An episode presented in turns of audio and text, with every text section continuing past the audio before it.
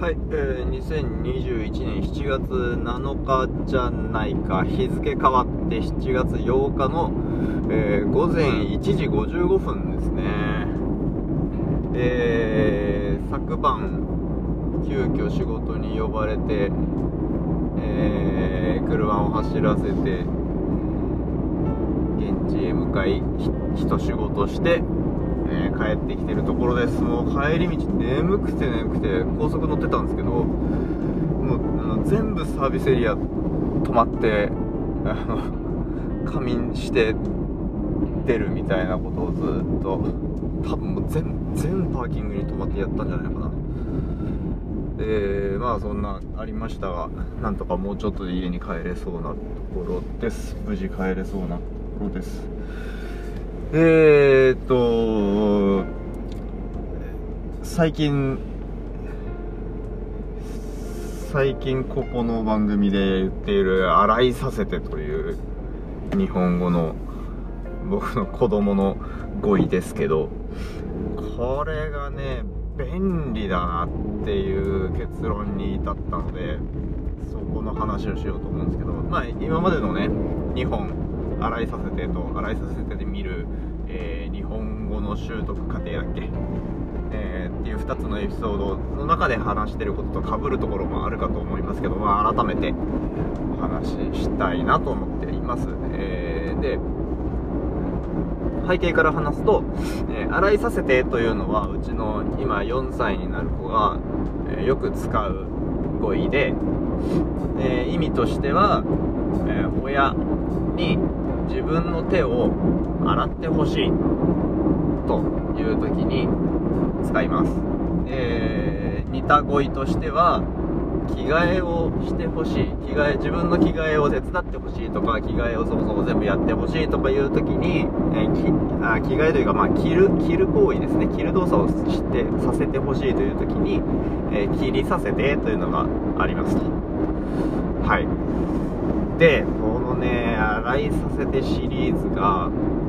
日本語で表現できなかった領域をしっかり表現しているっていう仮説に行き着いたんですね、えー、どういうことかって言いますと、えー、さっき説明した状況自分の手を相手に、え、洗ってくださいとお願いするとき自分の手を洗ってほしいっていうお願いするときにえー、目的語を使わずにそれを正確に表現する誤解のないように表現する語彙って多分日本語にないんじゃないかと思うんですよ、えー、思いつくのは「洗って」と「洗わせて」じゃないかと思うんですけど「えー、洗って」だと自分の手を洗ってほしいのか相手の手を洗ってほしいのか分かんない。手洗ってって言う言ったら、えー、どっちかわかんどっちか区別できないんですよね。で、えーと、洗わせての方は、えー、許可を求めることと区別ができない。言い訳ができない。と言い訳うんまあいや。うん。と言い言い訳でいいのか。不思議な感じです、えー、表現することができない。あというよりは、えー、区別できる形で表現できないと。許可を求めることと、えー、洗ってほしいことと、うん、今洗ってほしいって言ったのも一つ、えー、可能性ですけどこれもまた、えーと、相手の手を洗うのか自分の手を洗うのかっていうことを言い分けることができないですねうんでそこに洗いさせてですよ。まあその洗いさせてという語彙が、えー、あなたの直感として自分の手を洗ってほしいという風に聞こえるかどうかというのは置いといて、えー、そこに新たな活用活用なのかな？何て言うんだろう。文法用語で何ていうのか分かんないんですけど、まあ、の新たな語彙を導入したっていうことはねすごい発明のように思えるんですよね。でえっと、まあ、もしかしたらこれは昔の日本語にはあったけどだんだん、えー、統合されていった語彙だったのかもしれないしそもそも存在しなかったのかもしれないし、えー、まあそれは実際のところは分かんないんですけど少なくとも我が家では便利に働いてるわけですね。んでまあまあおそらくねそのうちこれはまあ一般的には間違いとされることなので望むと望まざるとにかかわらずだんだん、えー、言わなくなっていくんだろうとは思うんですけどなんか、うん、ここに可能性を感じたということは残しておきたいなと思ったんですよね。うん。その子供が、えー、言い間違える。言い間違えるっていうのもなんかその正しさを想定した上でそれから外れてるっていうだけの話なんで、えっと、なんかちゃんと言いたいんですけどなんだろう、えー、子供が大人の語彙にないことを言うっていう時に単にそれを間違いだと思って正すよりも僕はなんでそれが出てきたのかっていうことを考えるのが面白くてついついそうやっちゃうんですけどうん。えー、だから今回のやつで言うと、うん、まあそのまとめみたいになりますけど、えー、自分の手を洗うのか相手の手を洗うのかっていう区別を、え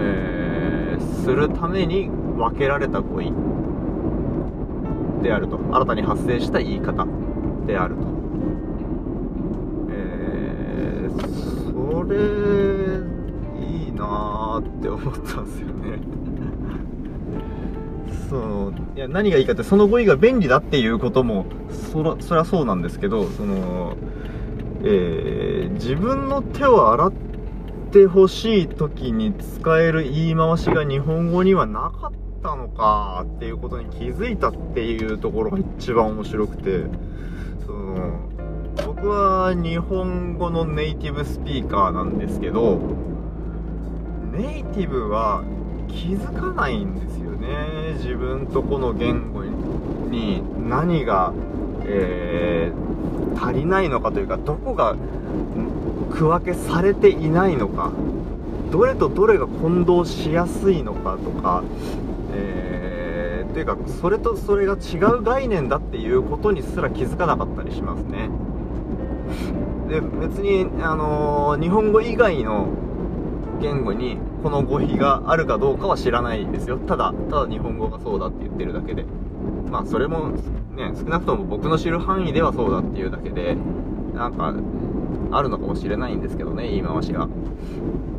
ん。まあとにかくこのね子供の間違いをえー、深掘りしてみるっていうのはすっごい楽しいですね。